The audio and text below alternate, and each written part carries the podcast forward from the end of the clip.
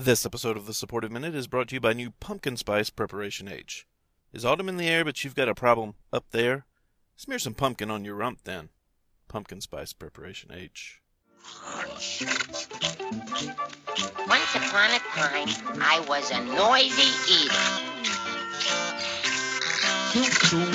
I'm hungry. I want something to eat. Something with a crunch. Welcome back to the Supportive Minute. I am Supportive Guy, and you're listening to the Supportive Minute. I'm joined today by Pro Football Talk's Darin Gantt. Darin, as a fellow Charlotte resident, can you tell us what local restaurant is just good for your soul?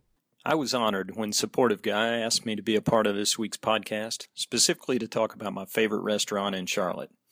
Because I could talk for days and say nothing but good things about one place in particular. There are certainly fancier steak places in town, and absolutely places with bigger cuts of meat, with many more adjectives and modifiers to describe them on the menu, but there's not a place in this city that makes me feel as good as when I go to Beef and Bottle. When you walk in the nondescript door of the nondescript building on the nondescript end of South Boulevard, you're immediately struck by the possibility that it might be 1957 and it might be 2017. That's the key to the charm of the place. The service and the ambience are from another time. The steaks are the stars of the show, but having to decide between the make it yourself at the table salad with the house made blue cheese dressing or the French onion soup's an immediate challenge to begin your meal. Finishing's the other challenge. I always get the onion rings, which I believe are among the top three onion rings in the city of Charlotte, according to my personal rankings. But you can't go wrong with the loaded baked potato or the sauteed mushrooms either.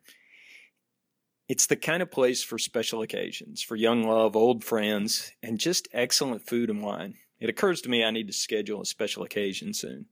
The service is warm but efficient, and the food comes out fast, but you want to give yourself plenty of time to savor every single thing about the place. And even though supportive guy asked me to talk for a minute, I know I've probably gone past that. That's the other cool thing about Beef and Bottle. When you're there, or even thinking about being there, time sort of stops. Thanks, Darin. I'm thinking that next special occasion could be DG and SG adding a fresh coat of red paint to the QC. That's all the time we have for today on the Supportive Minute. I'd like to thank Darin Gantt.